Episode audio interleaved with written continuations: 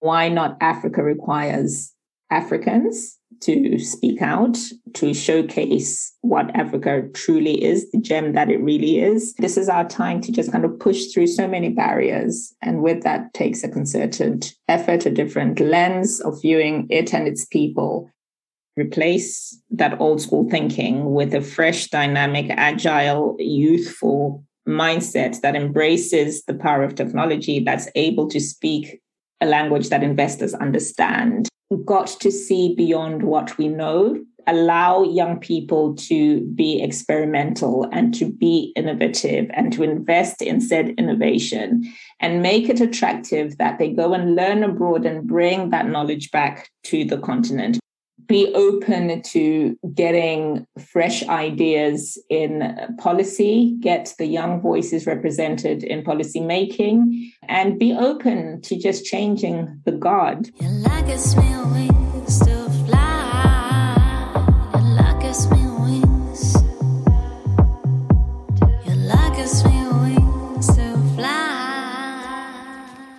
Welcome to the Diving for Pearls podcast I'm your host, Miss Gina P. Nelson.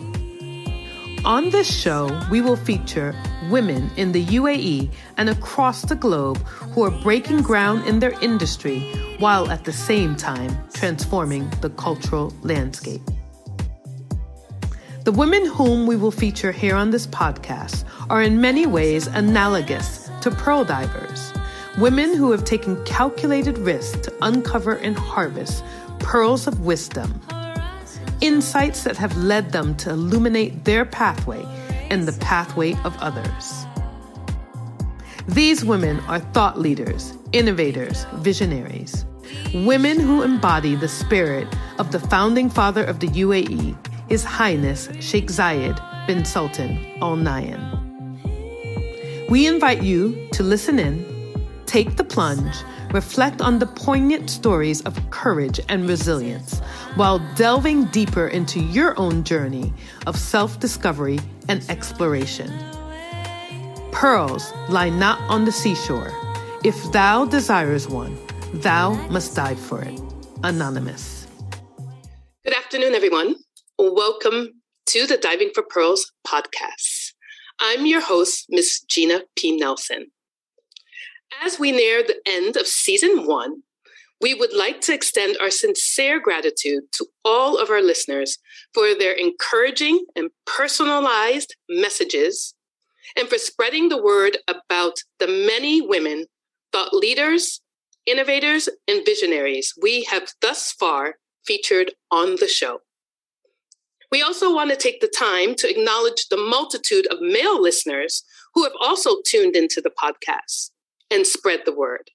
We really appreciate your support. As much as it seems as if this podcast is about women, we know that female empowerment is not inclusive of women. It is everyone's challenge and responsibility. Additionally, on the Diving for Pearls podcast, the core of what we do is really sharing stories. Because we know in the telling of our stories, we are able to inspire, uplift and empower one another. So, again, a very special thank you to all of our listeners and our guests who've been featured for believing in the power of story to affect change and transform lives. So, before we actually start by introducing today's guests, as I mentioned in the beginning, this is the last episode in season one. And our guest is not aware that she is actually wrapping up season one. So I want to say a special thank you to our guest, Macha Nyandoro, who I will introduce very shortly.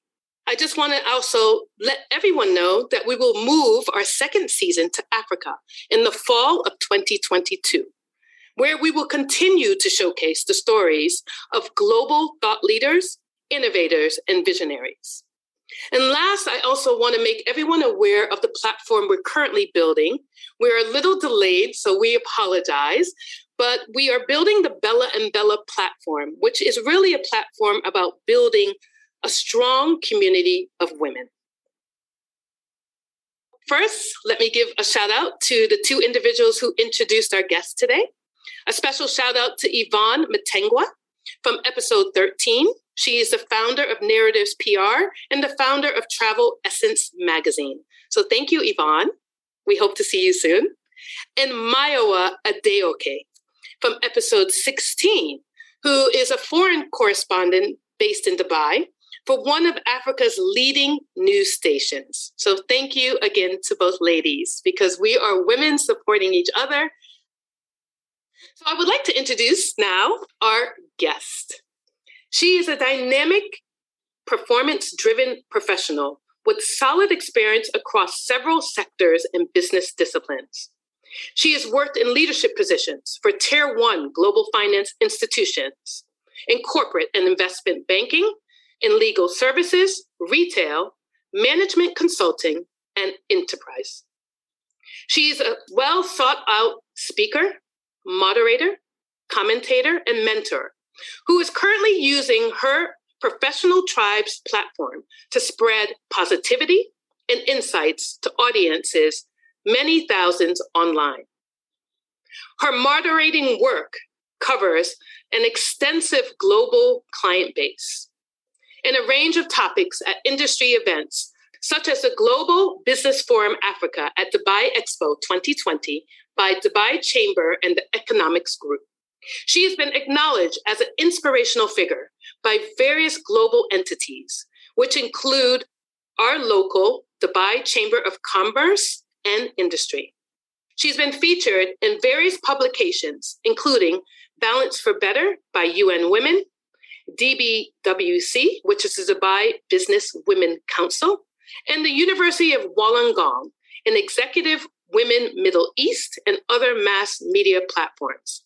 And I actually could go on and on because I found a dearth of research on her online. So you just need to Google Mucho Nyandoro. So, Mucho, I would like to say welcome to our show.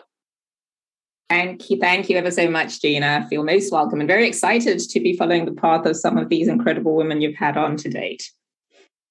Thank you. And we really want to say thank you again for your patience because we know we went back and forth a couple times, but we are so fortunate to have you as our final guest. And it just makes a beautiful segue because I know you are of African heritage. And as we mentioned in the beginning, we are shifting now to Africa. So thank you again. My absolute pleasure and honor. Thank you. Thank you for the reminder. Matcha. Sorry. I am I am really trying to get her name correct. So Matcha. I really appreciate it. I just saw it pop in the chat. I really appreciate it. Wonderful. So, Matcha, I actually want to begin because I don't know your backstory. So, can we take a few minutes to just unpack your backstory, your roots that come from Zimbabwe, your migration then to the UK, and then a little bit of before you arrived in 2012 to the UAE. So, if we could start with your Zimbabwean roots, please. Sure. So, my parents are Zimbabwean. My father is Zimbabwean slash Zambian. My mom is thoroughbred Zimbabwean. Uh, we were born and partly raised in the UK and then moved to Zimbabwe for some schooling before going back to the UK for my university. So I've kind of straddled, I've lived more outside Zimbabwe than I have there, but very, very passionate about the motherland and the place of my parents' birth. So what, hence why you will very often see a lot of Zimbabwean references in most of my social media presence moving to Dubai in 2012 from the UK. I got brought here by an investment bank I was working for at the time. And I have been in the UAE now since 2012, which marks my 10 years this year. So, really exciting journey of experiencing the professional world, predominantly in the West and the Middle East and Africa. Well, often, not always, covered the African region in all my roles. Thank you, Micha. I'm pronouncing your name as best as I can. I do want to actually ask you what was it like growing up as a female? I know your roots are Zimbabwean, but then the UK. But if you could tell us a little bit about the dynamics, if you don't mind, in your household, and were there any strong female figures there? Oh gosh, I'm surrounded by a military of strong females, which probably has influenced very much who I am today. I think some of it has been great. The others I've learned to kind of shift what works and what doesn't in terms of that strength. So yeah, matriarchal family in every sense of the word. I was raised by a single mom. And, you know, everything that I've learned about womanhood really has come from either observing her or learning from her. Moving that into the workplace, I've always gravitated towards women's causes. And I think part of that comes from seeing the struggles that women from all walks of life face. There's a universality in the issues that women face, interestingly enough. And as I've grown older and maturer, you know, I've, I've learned very quickly that our female concerns are culture, race agnostic. As long as you're a woman, there's a laundry list of things that you will typically encounter along the way. So what that's done is really motivate me to seeing how I can be a champion for women who perhaps don't have as loud a voice or who feel that their voice could do with some amplifying, could do with some recognizing even, uh, which has been quite an interesting journey for me, quite frankly, because what it's meant is that I've been exposed to, you know, things that I'm very often not qualified to contend with. But what you there you learn quite quickly to do is to tap into your network and understand who can support in areas that you may not be qualified. And when I talk about qualification, I am talking about things that require maybe psychiatry, psychology, um, therapy, etc. But they are fundamental women's issues, as I keep saying, that are universal. And if I can in any way facilitate empowerment of women, then I'm always, always happy to do so. Thank you for sharing that. We know that a lot of young women in Africa are at risk. A lot of it has to do with norms around say, traditions and the denying of women these educational opportunities. What are some of those risk factors, and how can we help mitigate some of those risk factors for young women in Africa in particular? Yeah, I think this question can go in one of many directions, Gina. So, you know, the, the sorts of issues that we learn of relating to young women, the girl child in Africa, typically around education, access to education, financial inclusion, social security, domestic violence. The list does go on quite quite a lot. And there being a sense sometimes that you don't have organizations, as you may have in the West, for instance, who champion these causes. Yes, you'll find NGOs dotted around, but for the volume of issues that come through the system, a lot of people just kind of slip through the nest, uh, through the net. Yeah, I'm, I'm I'm trying to think of what resonates most with me. I suppose understanding the power of education means that academic inclusion is quite an important one. Fortunately, in Zimbabwe, we've got a very high literacy rate. So, this is an issue that we hear so much from there as you would from other African countries. That said, you know, women are a vulnerable segment in society just broadly.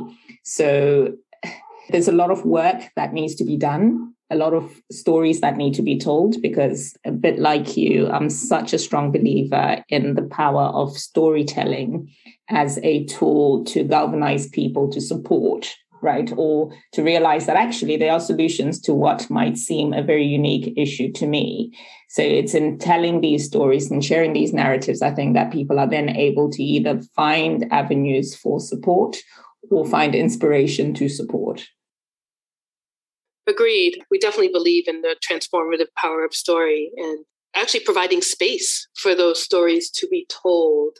And just going back to some of the issues that you talked about and mentioned, girl child access in Africa, one of the reports I looked at, which was according to UNICEF, a 2019 report, they said four in 10 women in the region were married or in some kind of union before the age of 18. And then 15% were married before the age of 15. And we know that across the globe, young girls in marriage is one of the things that prohibits them sometimes from fully participating in the economics and the expansion of that society. What do you see as some of the resolutions to that? Yeah, the issue of child marriage is one of those that's been around for centuries, right? And I think, as with any solution oriented mindset, if you like, one's got to think about how to amplify the voices of these young women or really to educate the parents who sell their children off. And I use the word sell quite loosely here, but who are open to giving their daughters away. Very often you find that there's a, an economic motivation for it. My daughter generates a bride price. That means I'm able to feed the rest of my family or indeed raise a dowry for my son, is some of the logic that sometimes goes into the creation of this, this cycle, as it were. Or, you know, as a way of alleviating poverty, you've got the rich farmer down the road who's telling you, give me your 13 year old daughter in exchange of X, Y, and Z. So it, it's it's a long standing issue that really does, I guess, require a lot more advocacy from people whose voices are listened to. I do think that you've got figures who kind of stand up and play ambassadorial roles for, for the girl child globally. But unfortunately, if it's women talking to women about women's issues, then you don't really get much of a solution. The education must happen with the fathers who very often are the decision makers in these transactions. So that education of men, I think, is really important. And it takes, you know, the power of media, the power of UNICEF and these larger organizations whose mandate is to address these issues to, I guess, have more of concerted um, response to, to the proliferation of, of child marriage. I definitely agree that there's a lot that could be done amongst various stakeholders. So looking as as you mentioned the fathers there are people in office in the government looking at all the community stakeholders to actually amplify the voices of these women. And i definitely agree that education for me as an educator always seems to be the biggest equalizer in terms of giving women young women and girls access full access to participating in society so thank you for sharing your thoughts on that. You've been here in the region since 2012. What are some of the shifts that you've seen in terms of women really fully participating in the economics and the political power here in the UAE? And what are you seeing that also in Africa as well? I know you are not necessarily removed, no longer living there, but you still have strong roots there. First, let's start with Africa, your homeland. Right. So, given that we've got 54 countries to go through, how much time do we have?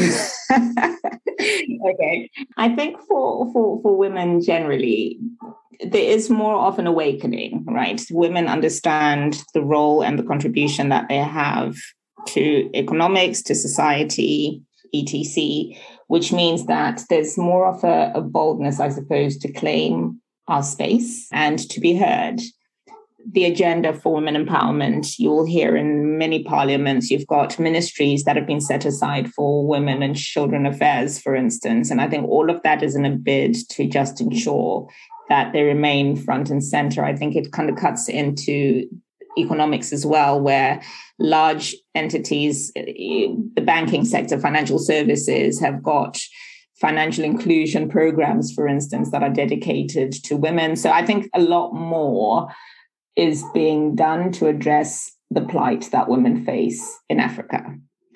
And across to the UAE, it's been a fantastic story to watch unfold here, where, you know, I've, I've, been for many years involved with the Dubai Business Women Council, which is part of the Chamber of Commerce. And kind of seeing the growth of that organization has been nothing short of inspiring.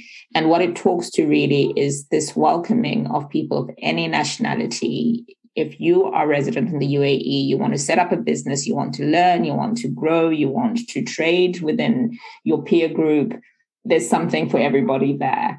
And a real commitment from the leadership over here to ensure that you know women have got a legitimate role and they're heard and that spills into recent legislation which calls for at least public sector listed companies to have female representation at board level. So I think you're starting to find that a lot of these programs are designed to make sure that women are seen and their voice is heard, which is contrary to what perhaps the rest of the world may think about UAE. In fact, it's often really fascinating when having discussions with people who've never been here or haven't done much research into the UAE, how bleak their perception of the region is, let alone the country. So, uh, part of what we do as expats here is really educate and say, listen, we live a very normal life out here. In fact, I've found that the concentration of women's causes actually makes it easier to flourish in a society such as this because it's all new, it's all dynamic, it's exciting. If you've got something that market is interested in, then you can carve out your space, a bit like America did back in the day with anyone's dream being realized. I think the UAE is the 2.0, as it were, of that model.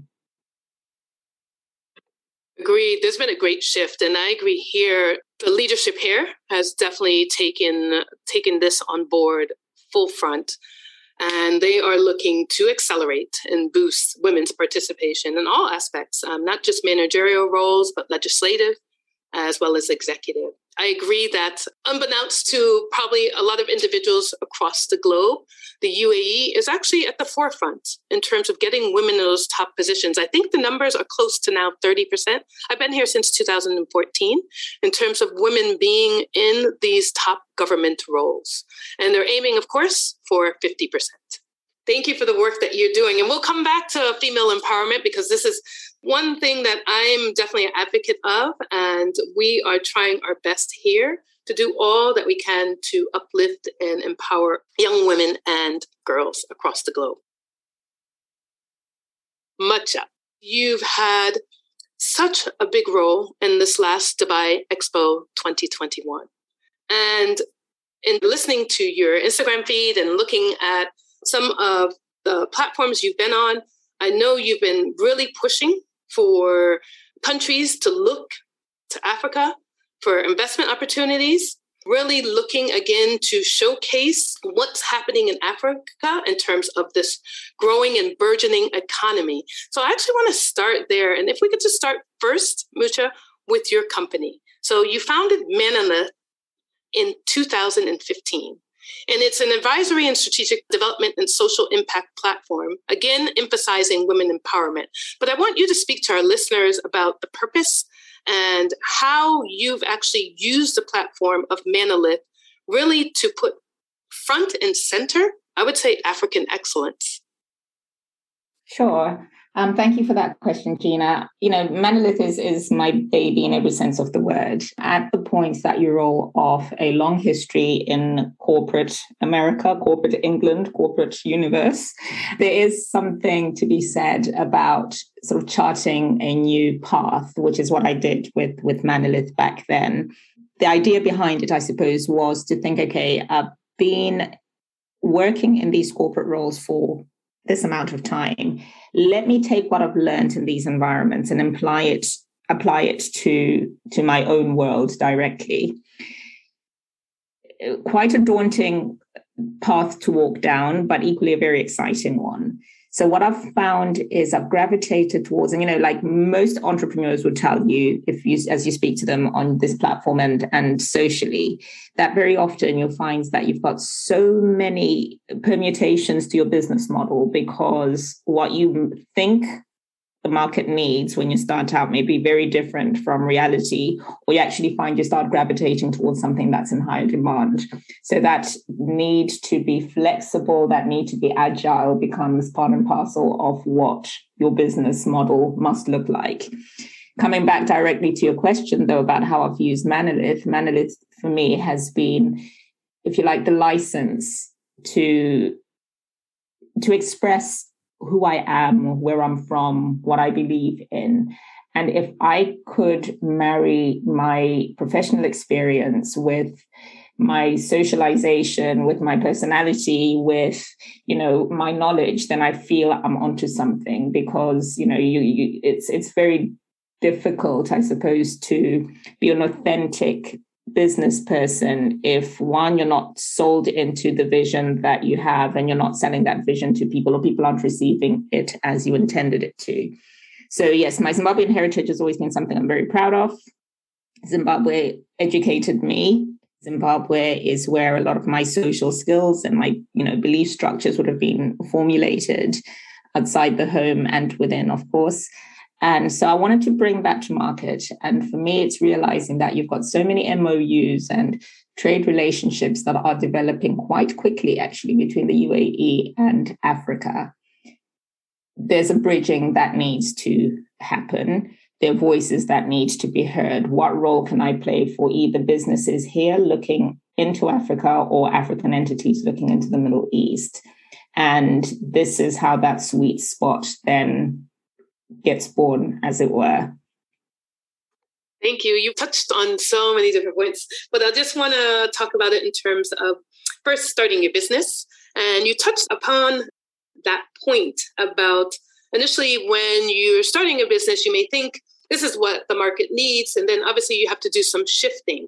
And I'm even finding that with Bella and Bella Productions, that as we're developing this model, we thought maybe it could be a community model where we really support women entrepreneurs, women led businesses. But as we do research, and as you've mentioned, sometimes you notice that you that the model may have to shift. So I agree with you. You probably have to go through several permutations, as you've mentioned. And being flexible as an entrepreneur is key. I also want to tie back to what you said. You said Manelith, and I know you shared this before we began, that the name came from, I believe you said your son or your daughter and your nephew. And then you said it was really a license to express who you are. So, how would you describe Mucha Nyandoro? Well, oh, I hate that question, Gina. no, only because when you are a dynamic person, such as I believe I am, it's really difficult to describe it in a succinct way because I think I represent so many different things. And it also depends on to whom I'm representing those things. So I don't spend as much time thinking about who I am than the impact I have, if that makes any sense at all. So, yes, Manelith is a combination of four boys' names stringed together into a single word. And I think, you know, part of the vision behind that was one, I wanted it to represent something close and personal to me because that's exactly what it is. And it's actually an extension, if you like, of my children. My nephews are my children so there is this sense of okay this is my my other baby. Okay that's perfectly fine. I love how you answer that. So what is the impact that you wish to have? When we think about young women young girls and women across the globe.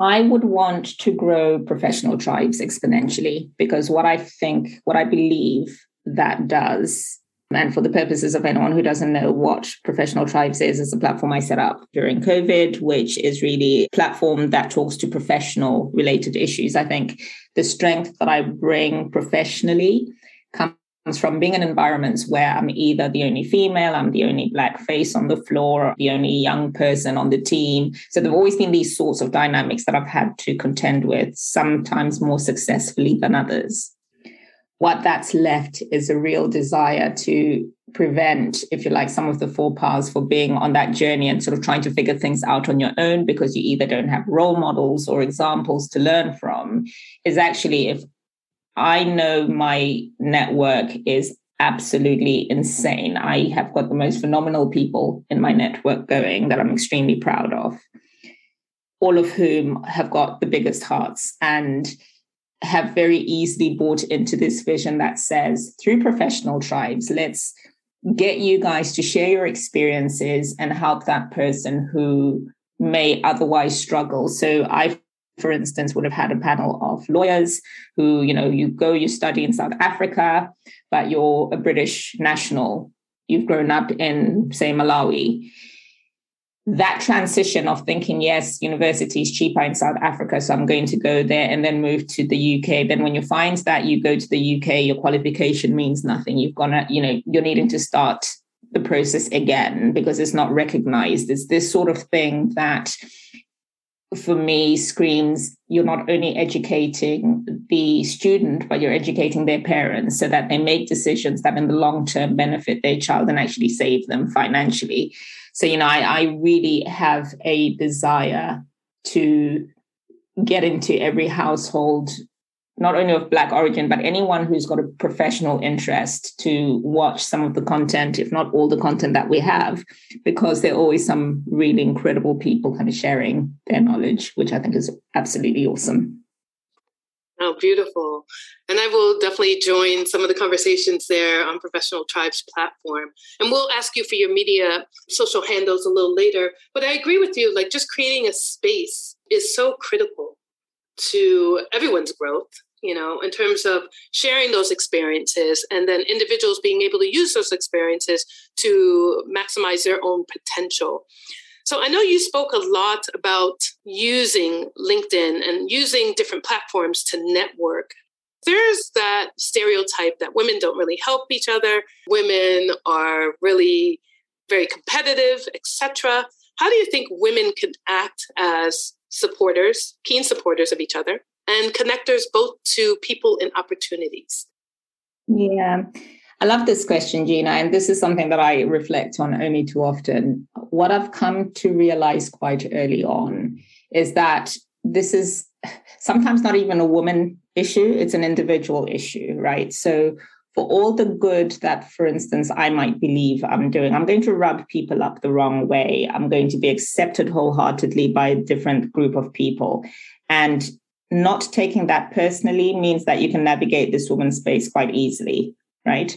So in my case, really, I think having that mindset that says, let me know who is in my circle and let me vet the people that are in my circle because at the point that you've got conflicting ideologies, which is fine in certain instances. But if your your your moral campus, if your values aren't aligned, then chances are you're going to clash at some point. And I would rather segregate myself or keep those people in the outer tiers and the outer. If you think of a concentric circle, you know, it's that furthest bit that that type of person may well occupy in my personal life the kind of women that I do call my tribe are the ones who literally think who can I bring into this room with me if I'm invited for a client or I'm sitting in front of a client and the client is telling me what their their needs are? A tangential point might come up that makes me think ah I need to have so and so speaking to this guy because actually this is either their area of expertise or a service that they can provide. So really it's just about having an attitude that says the more open one's palm is the more space there is to receive. I go into rooms without the mindset of what am i going to get from here rather than what can i give. And what that's done is really just opened up the world to me quite frankly because i think that spirit of giving means that you attract people giving to you in return which i think is a fundamental tenet by which one should live by. Yeah, very beautiful, Mucha. I love what you talked about in terms of, you know, the more you open, it's just a beautiful analogy. The more you open your palm, the more you receive. And I like what you talked about this vetting process that you have in terms of looking in your circle and really vetting those individuals and are those individuals serving you? I do something similar when i go on a scouting call etc and when there's a need for something i always think okay which women can i bring on board for this project? Okay which woman can i align with this company's or client's needs? So we are like-minded in that manner there are a couple of things when we talk about female relationships. And one of the reports that I looked at from eLiving Today, and I think it was a 2021 report, it said 89% of women set more ambitious goals in the presence of other women. So just by helping one another, we end up setting a higher bar for ourselves, which I thought was so interesting. What are your thoughts on that? Absolutely, Gina. And you know what? My thing, you know, you talk about the competitive spirit of women. Yes, I do think, in fact, we compete for, for scarce resources, right? That's the, the root of competition in economics, in nature, whatever field of, of life you might want to apply it to. If you go into a situation with that scarcity mindset, then for sure you're like crabs in a bucket. At the point that you realize actually this pie is big enough for everybody, and there's certain things that Gina is better at doing than I am. Yes, we may both do stuff on social media or podcast type stuff or women empowerment things. But my job is to recognize what you do better than me, to learn from that, but also to not feel threatened that if I put you in a room, it's going to take my shine away because I'm confident in the lights that I radiate. And it's going to take a mountain, a monster to dial that down. and I'm not intimidated by what women bring. I actually celebrate it because it's in us coming together that we become a force field. So this has kind of been my mantra and something that, as I say, I live by. It doesn't always work well if it's not a lot, you know, matched up with people who see the world through similar lenses. And I respect that 100%. But what I'm saying, those that I call mine, those that I do look to champion, I might decide to, I don't know, pay more attention to the things that said mm-hmm. client is saying because I've, I've come into this room thinking actually from the initial brief, I can already tell that this is not the right room for me to be in. But guess what? Let me come in here as a proxy for Gina and make sure that by the time I leave, I've pitched Gina as the person who needs to be running with this. And I can excuse myself from that with the belief that mine is coming and what's meant for me, nobody can take away. So there is that absolute confidence. I love all the things that you're saying about scarcity mindset. I think the more as women we could share our knowledge, the better off we'll be. I definitely agree that there's always room for people at the top, always room for another woman at the top. And even women who are, as you mentioned, better or stronger in a certain area of expertise. I have no issue with that. We all bring different skill sets to the table. And why not, if we have the opportunity? I'm always an advocate of bringing women along with me, I say, why not have another woman experience and also let the light shine upon her?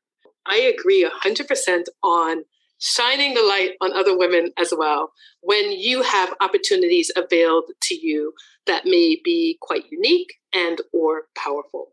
I just wanted to add, Gina, that very often as well, in a bid, especially for people on this entrepreneurial journey, in a bid to get all revenues into your books, sometimes you overcommit and you then don't deliver as well as you could if you thought, actually, you know what, I'm biting off so much more than I can chew here. Let me bring my friend Yvonne to the table because one, you talked about African excellence earlier on, which is something that I passionately believe in. I'm all about dignity for Africa, dignity for Africans. And we can't keep feeding into the, this belief system that we're not good for very much. So delivery becomes absolutely critical. If I know that I'm going to give a substandard delivery because I'm trying to do more than I'm qualified to, then I'm being dumb. Let me get somebody who can. And if it means I'm going to get 10% rather than 100% of a fee on this, at least I've got something coming through my book. So this is the sort of mindset that I tend to to run with.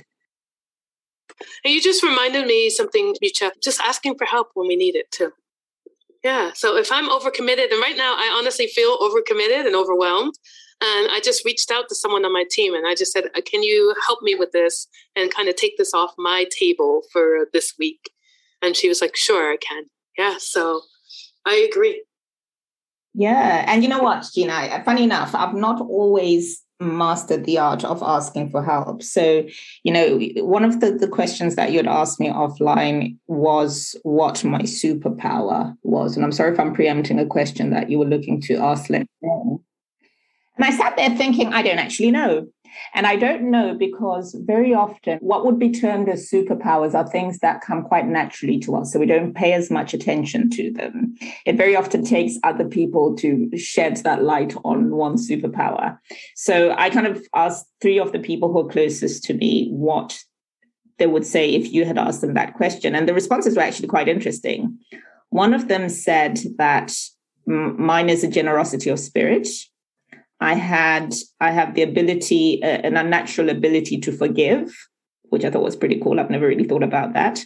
My sister said I was super intuitive, and my best friend described me as weeding out the BS from the word go. So again, this ability to just see through stuff and pick out what's relevant and discount that which isn't. But everything is really quite people centric in those descriptions, which made my heart smile somewhat.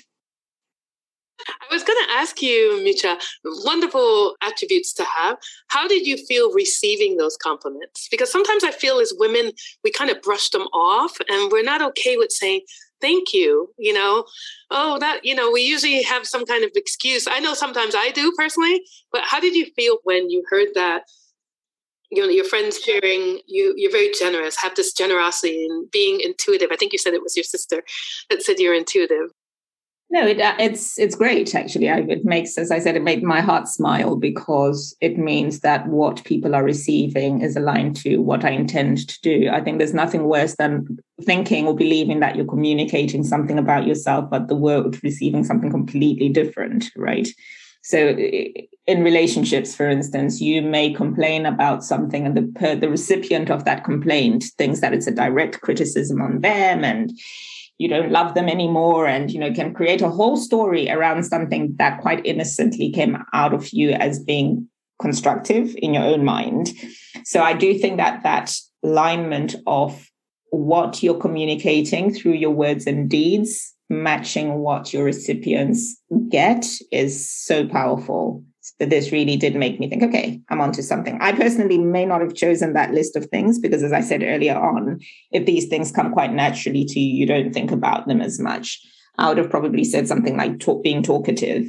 But I, I, think there's some power there in aligning your actions to core values. I, I think that's where we all should be striving, really. And it seems as if, from the commentary, that your friends and your close family members have given you is that you are doing that. So you are walking in alignment with your core values. I want to ask you something, uh, Mucha, because I know you have a close kinship to Yvonne Matengwa, who we mentioned was from episode number 13. Who are some of the other female champions who have been really strong and encouraging you, inspiring you along your entrepreneurial journey that you would like to give credit to today? Oh, I've got my sounding boards. So I have some, as I say, amazing people. My sister's my day one. So she's always been encouraging. I've got my mom to throw in there. I've got my best friend, whose name is Tenji. She's the superstar lawyer out here in the UAE. Should have her on your show. This is me bringing her into the room, but she's just a phenomenal human being. And, you know, a lot of these people, there's another friend of mine called Sheena. So I've got some people who play very pivotal roles in this chapter of my life. And where there's been any sense of self doubt, where there's been any insecurity really about getting into a space that's unfamiliar unknown to you pivoting from you know the security of a 9 to 9 job and then starting something out on your own can be quite daunting and all these women have come in at the perfect time and just been encouraging. I've got my other half, who obviously is my right hand person as well, just kind of speaking and depositing great stuff into me, which then makes you feel quite invincible with this circle of people, right? And you can do anything that you set your mind to. But yeah, I would say my other half, my best friend, my sister, my close friends. I do have a circle of just phenomenal, phenomenal human beings. So there is a man included in there, by the way. I know you said which women, but I can't leave him out of the equation. And then there's nothing like children to motivate you to keep pressing forward.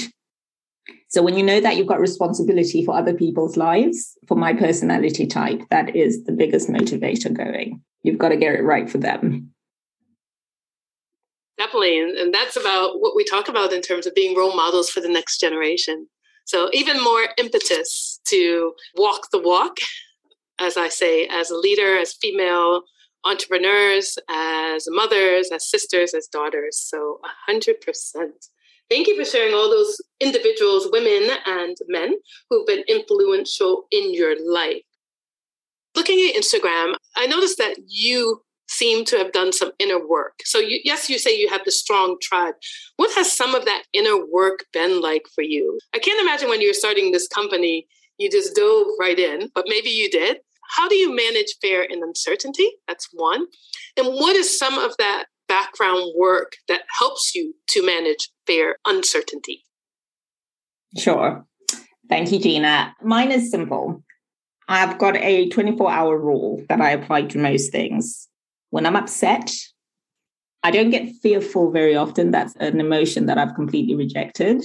even in the face of a, a lion stalking my tent. This is a real story, by the way, that Yvonne will be privy to. But mine is very much a, a sense that spending time worrying about the things that could go wrong takes away from finding solutions for those things. So, yes, plan with that risk mindset, understand your landscape beautifully. But within that, there must always be a solution orientation, which says, okay, if X, Y, and Z was to happen, how do I mitigate against that? And what's my best defense against whatever the issue is? I'm not very good at if you like, housing negativity. It's not in my nature to do that for too long.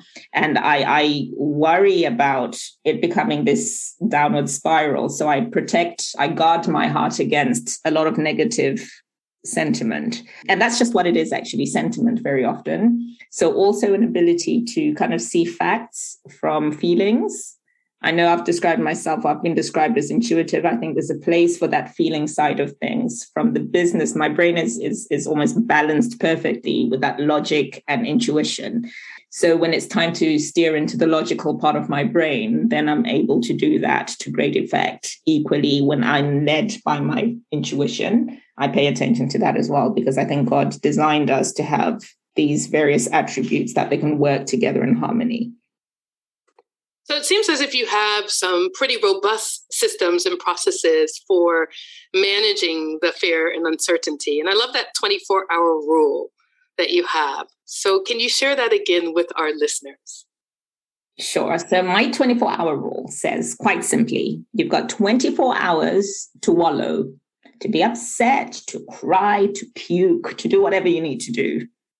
After which you've got to snap out of it and get into solution mode. And solution mode, where you're dealing with other people, for instance, could really just be about getting a strategy for opening up communication lines or expressing how the other person has made you feel, or a business deal has gone wrong. And I'm really disappointed. Even something as basic as COVID came at the point that I had just signed or was just about to sign a fantastic contract.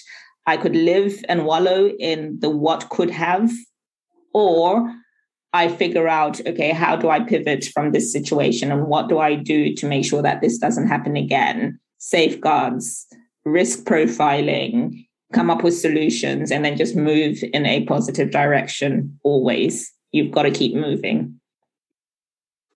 I like that. I'm going to ask you what your advice. So it's almost like you're reframing things. I like the 24 hours. I'm going to try this one. So I don't tend to wallow. I, I tend to be pretty optimistic. In fact, some of my friends call me Mary Poppins because they think I'm overly optimistic. but I'm called Peter Pan. We're in good company. exactly.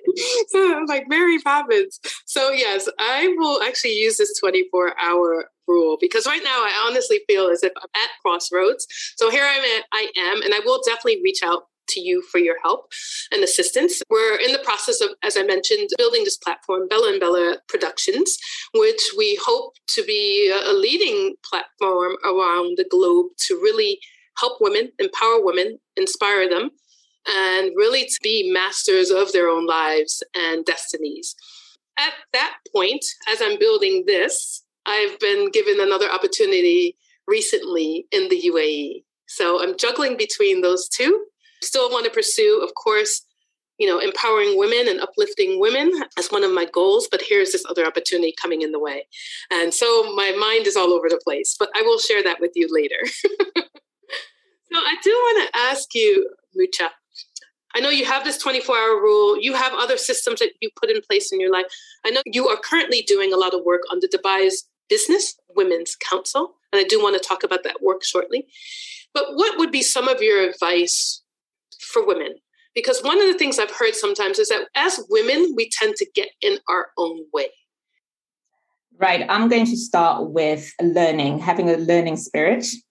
And I think very often as women, we kind of think we've figured things out. And I'd rather die before I ask Gina for help because I don't want her to think I don't know what I'm doing. And so we kind of create this force field around us that's impenetrable. Nobody can come and tell me how to go about doing things because I don't want them to perceive me as being weak. And I think that's absolutely awful. So the first thing is about really just learning from those who've gone before you, those who are doing something, if not that you're planning to do something similar. And it's in that learning spirit that I think you're able to then perfect your craft and navigate these things easier. Second thing really is about communication. So we spoke earlier on about storytelling. The number of times I've been in rooms where it may start off as a business meeting that then pivots into a domestic my family life is a horror story and you then start having me too in the room you know kind of going around around the houses which has kind of led me to understand the power of honest communication and allowing yourself to be vulnerable there's no shame in that game whatsoever and there's such an empowering result that comes from understanding that your problem is not unique to you. And once you've got that figured out, you're then able again, it comes back to this learning spirit that says, okay, so how did so and so do it right? That may not work for my circumstance, but at least I know what options are available. I may actually fine tune this solution to suit my situation. So you're kind of approaching everything from a solutions point of view rather than a problem standpoint. Thank you for sharing that, Nisha. I love what you said about being vulnerable by learning from others. I know there's great power in really adopting a growth mindset and having, as you mentioned, that learning spirit and learning from others and expertise that you're looking to pursue and other areas of expertise that you may not be that familiar with. As you mentioned, the communication part. None of our problems are unique. In fact, when I was sharing with my coach that I'm feeling nervous and anxious about this new uh, opportunity, he said, Everyone feels that, Gina. And knowing that we are not alone is so powerful. Absolutely, Gina. I'll tell you what. So, this is something that I've done whenever I've gone into a new work space or a new work environment.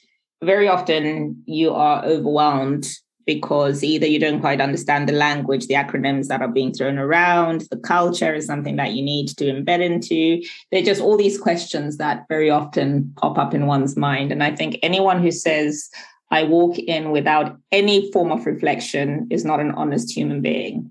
What I've discovered, though, that's worked very well for me is always studying my environment. So I walk into a new place. I want to understand the power dynamic. Who is effective? Why is that person effective? I'm almost like the lion in the Serengeti that's just observing. This is not prey, but observing because you want to understand the patterns to then see how you can then apply yourself in that situation and be as effective as you can be. The environments that just I keep coming back to this. You know, we face racism being people of color more often than perhaps we admit to. And it's about navigating okay, how do I get that acceptance without selling my soul and morphing it into something and someone that I'm not? How do I be effectively me and be accepted for me and what I bring to this table? How do I win trust and show my capability? And I keep coming back to very often that comes from understanding the dynamic, the power dynamic in the room, the personalities in the room, who does well, who doesn't do well, what is it about the two different styles that differentiates these people? Where do I fit in this spectrum, if at all? And if there are things that I don't know, not being afraid to ask. I do not understand this. Could you please explain it to me? I love your simile that you use. You're like a lion in the Serengeti just observing. You know, I think the time that we take to really observe, and as you mentioned, just looking at the power dynamics when you're going into a room, that could be so helpful in terms of any individual planning their next steps, planning what's best for them in whatever situation it may be. So, thank you for sharing those tips and tidbits that I'm definitely going to start using as well. Listen, you don't just get a lion just walking up to a scene and roaring and announcing its presence, right? So there is a there's a time and a place for these things. And I think the most successful hunter is the one who's able to understand who they're hunting and why. I love it. for sure. So I don't want to shift gears, but I wanted to spend the last part of our session together just talking about your work with trying to bring Africa to the forefront here in the UAE and across the globe with your platforms. you have spoken specifically about bridging that gap between sub Sahara Africa and the rest of the world. I'm just going to start with a question. Why not Africa? I'm not going to ask you why Africa, but why not Africa? Why not Africa is just look at Africans who've done well to know why not. Right? I think we are, I'll take Zimbabweans as a population. Zimbabweans are captains of industry all over the place. If you were to go to Uzbekistan, go to corporate Uzbekistan, chances are you've got a C suite Zimbabwean working in that space. Why not Africa very often? Because people don't know, people aren't made aware enough of what Africa is. And if you rely solely on what the mass media presents, then that kind of keeps us in this spiral. If you go on my LinkedIn, you'll see very often I use the hashtag dignity for Africa, which is something that came about from it's my other half's hashtag that I've coined or that I, I, I kind of work with him on because I strongly, we strongly believe in that, which is to say, you know, very often just today, for instance, sorry, Gina, my mind is going in all sorts of directions. I love this question so much. So today, for instance, I was reading a report that was talking about monkeypox and the fact that it's been around Central and West Africa for a while. In fact, there have been pockets of outbreaks in very recent history. Nobody cared until it was picked up in Europe and in the West. All of a sudden, it's all over the news and everyone is fussing about it. And, you know, it's it's now a big deal. But when there were Africans dying from, or not so much dying because the, the rate of death is quite low, the probability of death is quite low with it, but suffering from it, it really wasn't taken as seriously. And you find this replicated in the way that we dealt with COVID. At the point you've got a new strain, guess what we're shutting down? We're shutting down Africa from the rest of the world. Ebola care, but we don't care as much until it's discovered in the US. So it's this sort of narrative that really we are seeking to change. Why not Africa requires Africans to speak out, to showcase what Africa truly is, the gem that it really is. It comes with its flaws, absolutely no doubt about that. But much as the Industrial Revolution came with its challenges and took years to perfect and lead into modern day, the digital age, and everything that's come after it, Africa is behind the curve for historical reasons that are quite sound. And this is our time to just kind of push through so many barriers. And with that takes a concerted effort, a different lens of viewing it and its people. And yeah, just showcasing. And I think Expo was fantastic as a platform to showcase what the continent has to offer.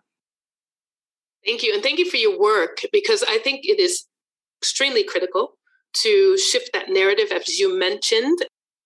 Also, Mayowa Adeoke, who was on episode 16, also spoke about that, really shifting that narrative so it is a more positive centric Africa that the rest of the world and we are talking about a lot of people will say because there's this big, huge growing middle class in Africa.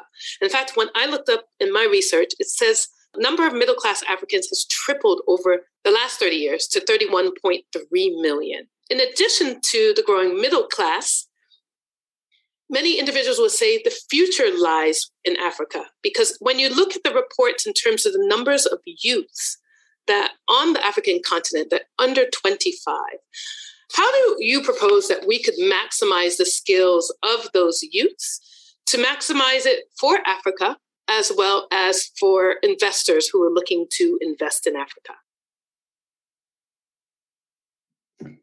Yeah, this one is an easy one, I think. We leverage technology.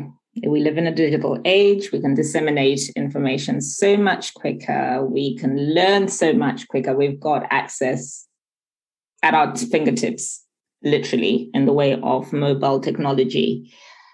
For African youth, that upwardly mobile African, that youthful population of African is a force to reckon with. And there's a whole, I guess, dynamic between an aged leadership and a majority youthful population and a disconnect in the outlook. So a lot of the cries that you hear coming from any forum that I certainly have been involved in has been around, you know, really just starting to replace that old school thinking with a fresh, dynamic, agile, youthful mindset that embraces the power of technology, that's able to speak a language that investors understand.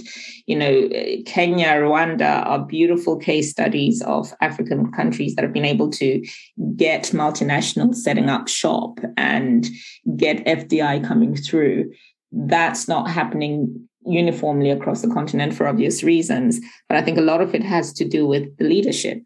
So if you've got a leadership that understands the power of the age that we're in, understands how to leverage the technologies at our disposal, and then innovate, you know, I, I must kind of detour just for a second, Gina, and say one of my frustrations in African centric forums is very often the emphasis on things that come out of the ground. So we're still talking agrarian, we're still talking about, you know, agribusiness and mines, you know, minerals coming out of the earth and tourism. These are all very important sectors.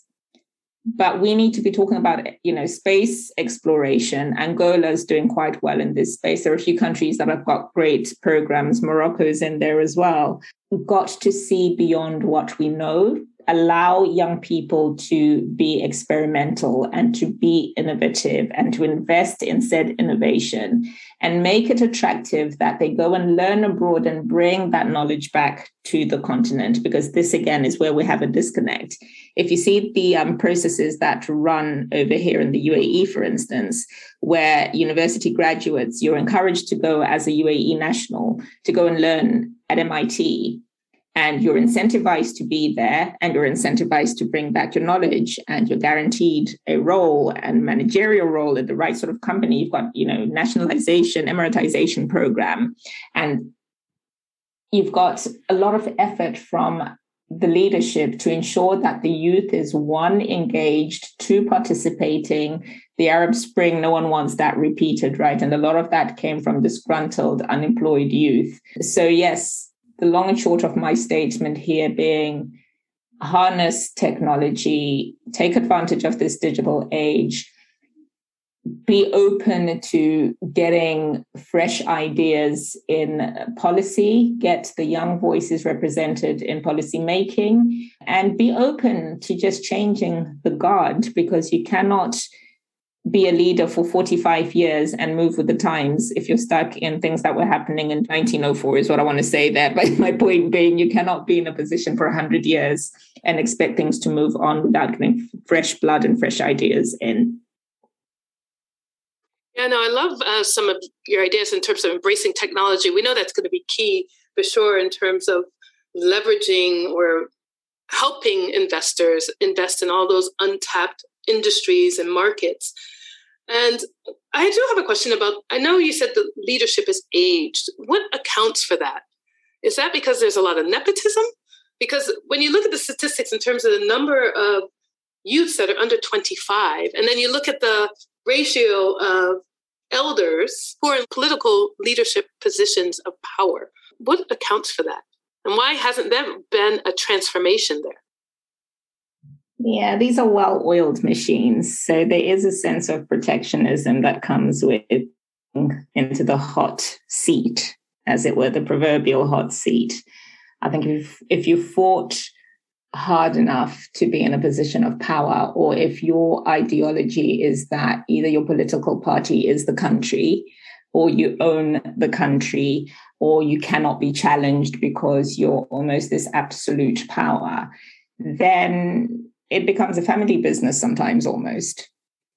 With that, then comes these sorts of challenges where the old guard is refusing and has got the machinery of be it the military to keep them in position and that threat of violence, that threat of economic collapse very often, you know, if you think of Maslow's hierarchy of needs, you're not really worried about ideology when you don't have food on your table. So there's very much a sense sometimes for, from the citizenry's point of view that, you know what, this is a battle that I either just do not have the energy, resource, or time to fight when I need to feed my kids and make sure that they go to school. Okay, yeah, that would explain it. That explains a lot. I'm hoping that that shifts because I, I think when we look at all the youths and then this burgeoning middle class. I mean, I think it was up to like 60% of Africa by 20, 2030. It was close to 60% will be either of the middle or the high class by then. Much up. If you could just share with us some of the key tenets of Agenda 2063, and how do you think we can engage individuals across the globe, not just the UAE, and towards building a more prosperous Africa? Because that really is Africa's blueprint for really transforming Africa into this global powerhouse. Sure. So the list is, is beautiful in that it talks to things that resonate with most of us. And a bit like you've got your SDGs from the United Nations, this is Africa's version of that, right? But from quite a unique, bespoke perspective. I'll speak from my personal perspective of what I believe is really, truly important, but these are all contained in the agenda. You know, integration across Africa and trade becomes quite an important point. The flow of the movement of people across borders, the movement of goods and services without the rigmarole of border control and you know it just being a headache and it being easier for me to sell my flowers or my horticultural product to the Netherlands than sell it to my neighbor. The mm-hmm. neighboring country. It's this sort of thing that just stops making sense. There not being a flow of goods and services and you're almost completely reliant on the European Union, for argument's sake, who can then decide on what your pricing models look like and what the terms of trade are. So you're always on the receiving end of everybody else's decision when actually you are providing food security for pretty much most of the world because you've got all this arable land. You produce a eh, disproportionate amount of produce compared to the rest of the world, but somehow you're not the net beneficiaries of that there's the whole thing about jobs, about incomes, you know, quality of living is big. There's an agenda item on education as well. And we spoke about this earlier on. And some of the usual things like, you know, health. We talk about the digital age. So transformed economies are quite high up on there. I think what's interesting about the agenda, though, is how it looks to marine resources. So the blue economy, which is something that is quite aspirational, I think, for Africans. As I talked about Maslow's hierarchy of needs earlier on. Very often we're talking about things that are bread and butter that we can relate with. And I don't know that marine life is something that we've typically considered, but it's good to see that sort of thinking introduced. Then you've got the sustainability agenda, so environment, and really just making sure that your communities are not being decimated by some of the industrial developments that might be happening around them. It is quite a long list of aspirations. There's the elements on peace, there are elements on space, even. So it's quite a an engaged, quite a well considered agenda, but really exciting though to go through the various. I think there might be 20 points in it or 20 aspirational elements in it, all of which create Wakanda Thank you. I wasn't aware that there was something on marine life. There is, yeah. They've got the blue economy, ocean. They've got a blue economy included in, in the aspirations. Wonderful. I definitely think it's ambitious, but I think it's work that all of us as nations need to be involved with and making sure those goals come into fruition. And we know specifically the UAE has been steadily in expanding its presence as well as its investment in Africa. And I know just looking at one of the recent studies that came out of 2021, it said that out of all the Middle East countries, the UAE was one of the strongest, one of the most assertive. And I know that you were part of that Dubai Expo, several Dubai Expo chats and conversations around how the UAE could still increase their involvement with Africa.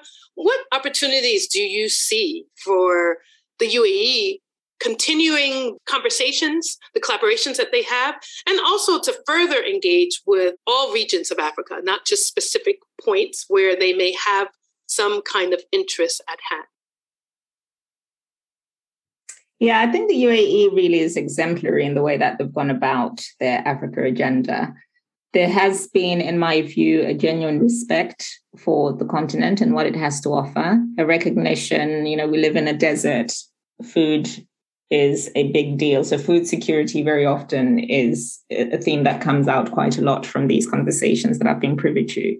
But beyond that, they're just being this exchange, if you like, of ideas. And yes, we can bring digital, we can show you how digital incubators work, for instance, we can ensure that we showcase organizations in Africa that investors over here or business partners over here might be interested in. So, a, very solid commitment to the continent, which is evidenced. You talked about the Global Business Forum Africa as an example of a platform that calls business leaders, captains of industry, into a room to talk about opportunities and to address issues related to trade and industry. And I think it's a powerful, powerful platform just from that networking perspective, from a showcasing perspective, and demystifying doing business in Africa, quite frankly, because that is still quite hazy space for very many. Going forward, I would say that, yeah, just keeping that dialogue open is really important. The idea really being that when you look at some of the other trade relationships, I won't mention which country specifically, but sometimes you find there's a, a very extractive mindset i.e., we take, take, take from the continent, everything from labor. We have these large infrastructure projects that we push out there, but we're going to get laborers from our country. We're going to remit you know fees funds revenues profits back to our country. So you are not the net beneficiaries of all the work and all the so-called development that's happening which is egregious quite frankly. I do think that the uae does have a conscious way a more conscientious model of doing business. And i think a lot of that is driven by the religious tenets that drive how things are done. And just a genuine respect i believe for for mankind no, I agree. I know they've been keen on participating and just constructive dialogue. And I like what you said about they've taken a stance where it's like, how can we mutually benefit? So, not just looking at what they can get, but also how they can actually be of service to Africa when they're looking at investment opportunities and economic development. I definitely applaud the leadership here in the UAE. Absolutely. And, you know, just as a, as a litmus test for how well meaning the efforts have been, if you consider that for the hundreds of years that we've had expos globally, this is the first time where every single African country has been represented, and the African Union has had a pavilion of its own. That's never happened in the history of World Expos. So this really just comes to show some of them would have been sponsored as well by the leadership here. But this just comes to show the extent to which the UAE takes this mandate of being a first and a leader and a thought leader in various fields comes to life. Well stated, Mucha. And I love what you said in your article in Travel Essence magazine. He said, What we will likely remember most is how Expo made us feel. It gave Africa dignity, for which we will always be grateful. It was just so well stated there. And which reminds me, I just want to ask you one question regarding the UAE. How critical would you say the UAE has been in terms of propelling and giving you opportunities as an entrepreneur since you've been here in 2012?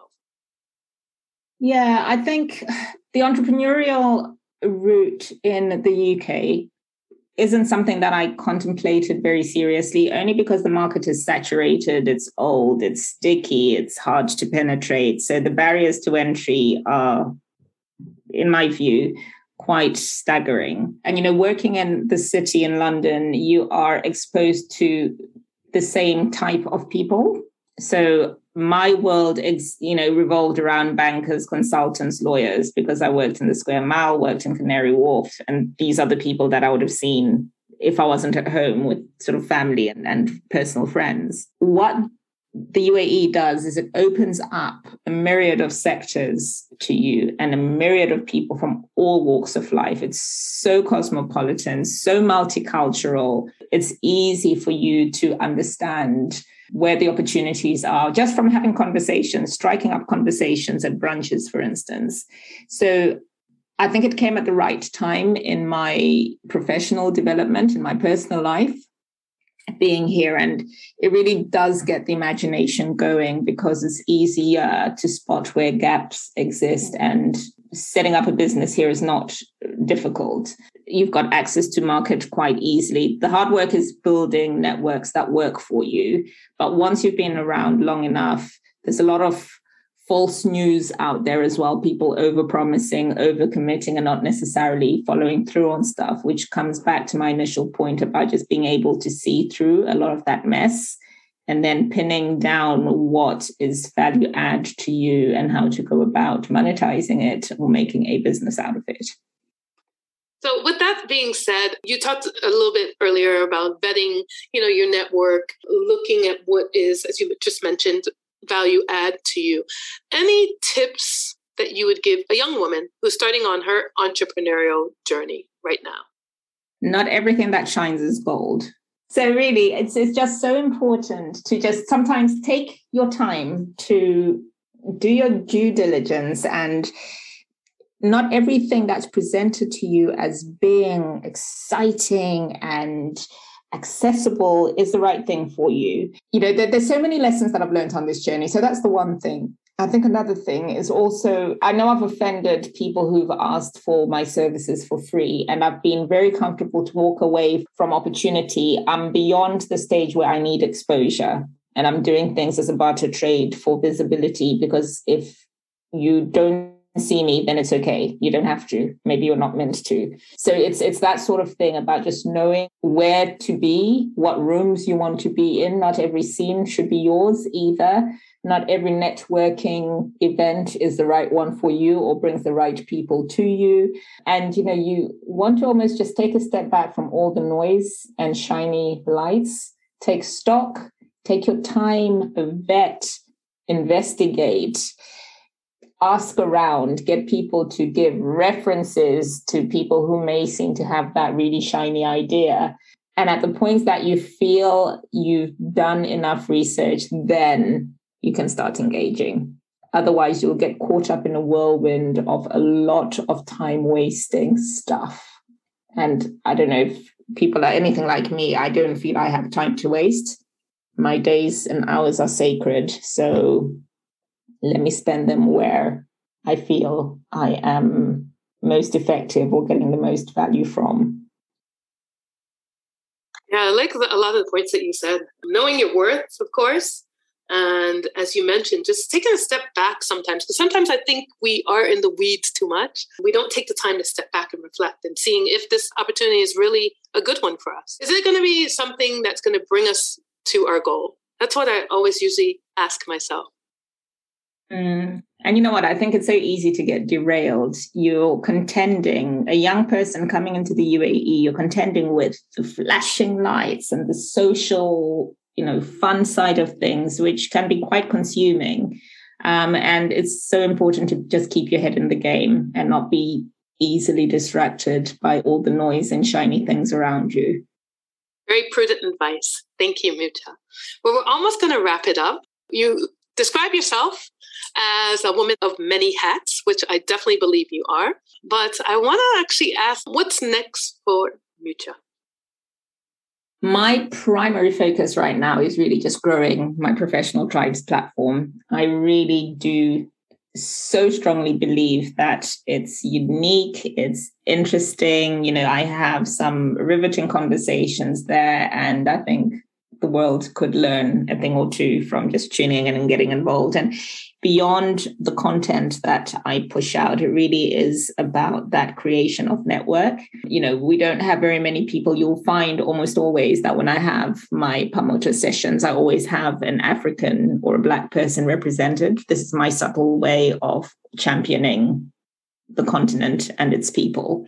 So seldom will you find a panel that doesn't have one of us on it because I don't think that we're invited into very many rooms. And if I'm going to go to the ends of the world to find an expert to talk about whatever, because that's important to me. Growth for me as well is really just growing my business. I actually want to be overwhelmed by a workload so that I feel okay, it's now time to grow further to take on less and maybe focus on very specific things that I see are the low hanging fruit or where margins are best. But really, I keep coming back to my professional tribes because it's something, a platform that I'm extremely proud of. And the numbers don't quite reflect where I believe it ought to be after a couple of years, but we keep we keep pushing forward. One day the algorithms will favor us and get more people to see our content. Definitely. We're going to share the word. And actually, I'm going to take a brief pause because I, I want to ask you can you share with our listeners where they can find professional tribes as well as your parent company, Manelith, please? So, professional tribes, most of the full discussions are on Facebook because that's just what Africa has easiest access to in terms of data and their ability to, to access social media. So, Facebook, professional tribes. Instagram, you'll find excerpts. I also have a YouTube channel that I've set up, which is still very slow, but all these are growing. And we've got a Twitter handle as well. I'm not very active on Twitter, truth be told, but this is a phased out approach. So most of the concentration currently, and of course, LinkedIn, would be LinkedIn, Facebook, and Instagram. Thank you, Mucha. And we will definitely include that in the show notes. I want to ask you a couple more questions to wrap up. Is there a question that you haven't been asked that you would like to be asked more often? How are you? uh, no, I'm, I'm kidding, Gina. Do you know what? Not really. I think, okay, so I'm going to say something a little bit weird here, right? And work with me for all my championing and all my advocacy for women related issues and women empowerment. I feel that we're at a stage in the world, in life, in the history of mankind where we can't keep isolating women's issues as this strange anomaly that requires all this attention because it should be common now that we're embedded into society and accepted for the contributions that we make. So I would like to see panels where women are asked less about how they balance work and life, how mm, the role that motherhood plays. I know that these are important things, but leave that for my friends and let's focus on the hard hitting issues that you're asking male counterparts. That's a valid point in terms of shifting the conversations. Yeah, the work life balance. I, I, have heard those on several panels and have been asked that. And especially in light of this last March Women's History Month, which was Break the Bias. So there was quite a bit of talk around that. And I know you were on, I think you were being interviewed by Dubai Eye. Yes, it was Dubai Eye. And when we looked at the percentage of women, this is just talking about women applying for jobs. And we know that women won't apply for a job if they only think they're 50% qualified and they only check off those boxes. But guys would do it if they're 100% qualified. But I think even bringing to the forefront, in light of those conversations, bringing to the forefront what can companies do to ensure that there are more women in the boardrooms? And that's definitely a conversation I've had with some of the past guests. What are some of the things that needs to shift in terms of the dynamics of the workplace to make sure there is space and room for women to grow and also be mentored not only by just the women, but by men in the company. Yeah, I think a lot of diversity and inclusion programs land on deaf ears if people aren't made accountable for the things that they commit to. So if you think of the George Floyd movement that followed his sad departure, companies stood up and shouted from mountaintops about how they are reviewing their policies and how you know diversity and inclusion and equity are really important and it's part of their dna and x y and z. They're overhauling stuff. I bet you if you were to run some sort of an audit a couple of years later you'll find that nothing much would have happened since those discussions were had which means that it's not being taken seriously enough still. I know that organizations will have policies, for instance, that talk about the recruiting process, make sure that your short list of candidates includes at least X percent of females, X percent of this race, etc. But when it comes down to it, just having those stats to show that you were inclusive in your recruiting process, but no one ever crosses the line who doesn't look like the recruiting manager, takes us back to square one. So uh, my view is, you know, more robust policies, more robust, I guess, responses at at the you know laws. And it's great to see again bringing the UAE into the fold on this to see this if you like this breath of fresh air this breath of life that's been breathed into the labor laws out here.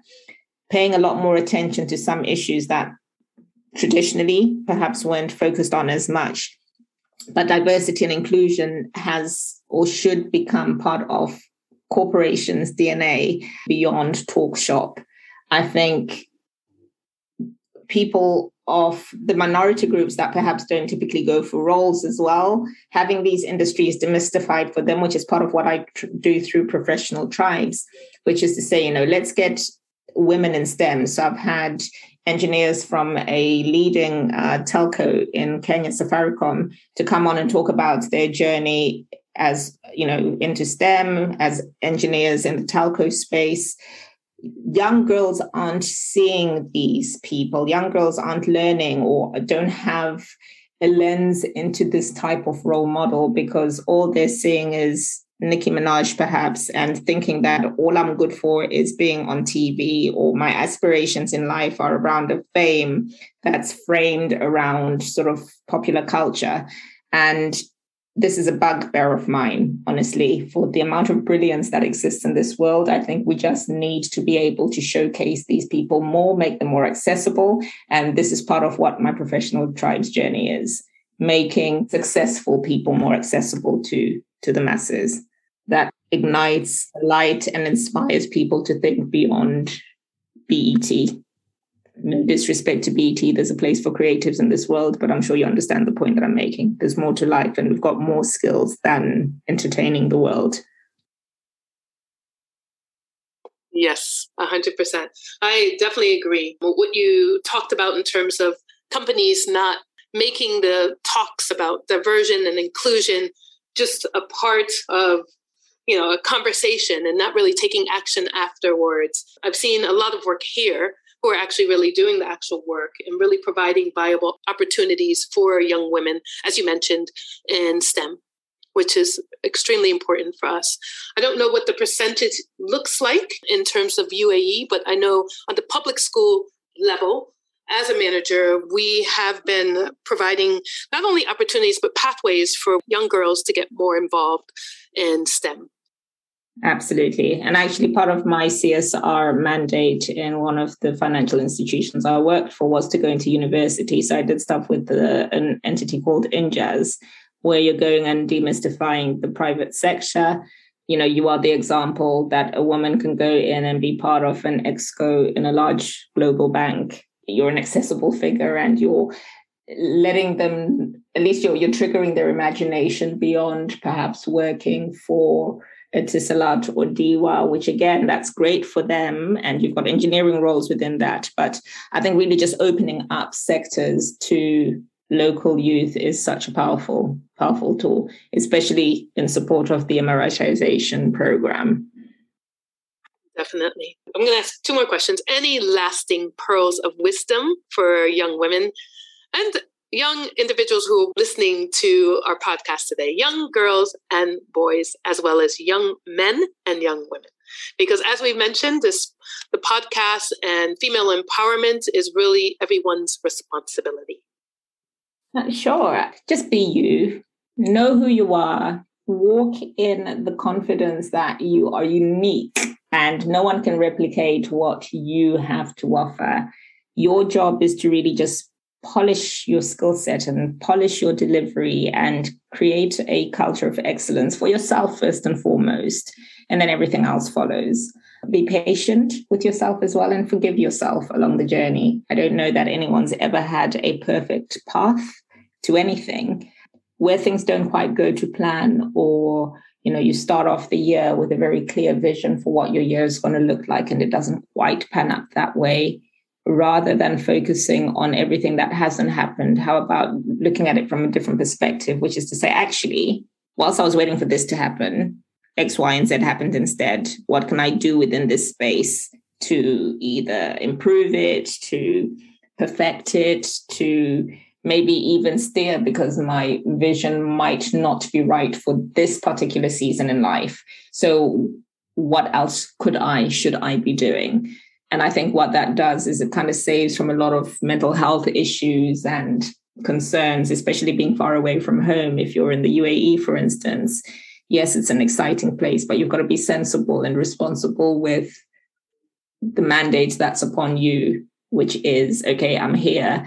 Let me be the best version of myself in this environment. And that goes beyond your work output to your spirituality, your mentality, your physicality, everything, everything. Thank you, Mucha. I really appreciate that. Yeah, working on a skill set. I always say work on yourself first, do the inner work. And then I like what you said about being compassionate along your journey, because that is important. You know, learning to forgive yourself and being patient with yourself.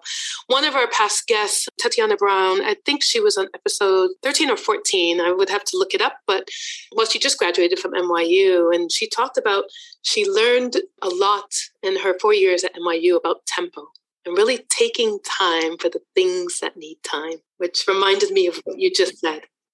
I love that. Yeah, I, I think, you know, life is almost like an orchestra, Gina, in the sense that there's a rhythm to, and I, this is very much what, what Tatiana would have been saying, I suspect.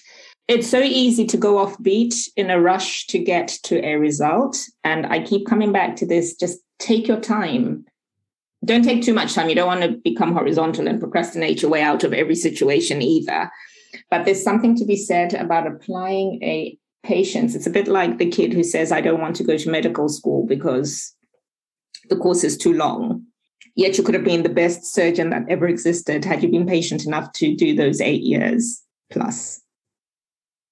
Yeah, beautifully stated. And I like that. Life is like an orchestra. I love all these analogies that you have.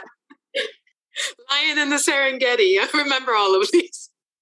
Okay, Mucha, we are going to wrap up and thank you for your time. But before we do, I just want to ask you anything again that you've dreamt of doing. I know you said you want to definitely promote professional tribes, that platform, definitely garner more awareness of the platform.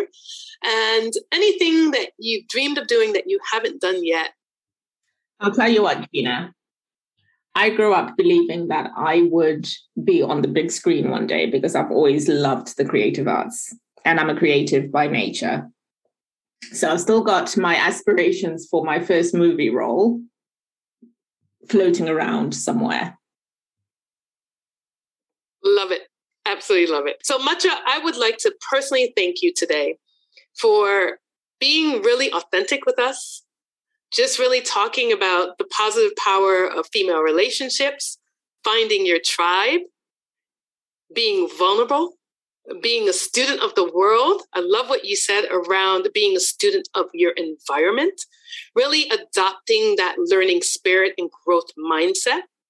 We really appreciate all that you're doing to showcase Black excellence, putting it front and center for the rest of the world.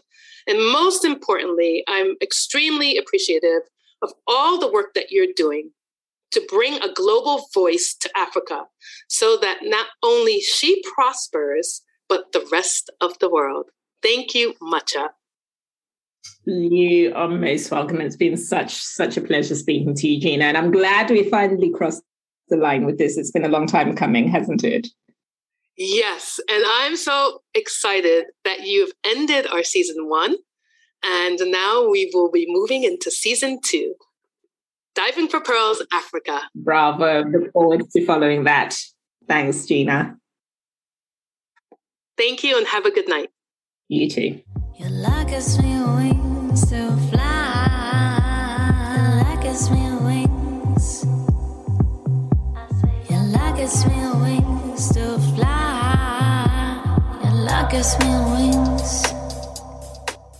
Music on this podcast is provided by Alexander Kirschdish. The composition is titled Beautiful Spheres, which was released on April 3rd, 2019. Alexander Kirschdish can be found on Facebook at Alexander Kirschdish and on Instagram at Alexander Kirschdish underscore official.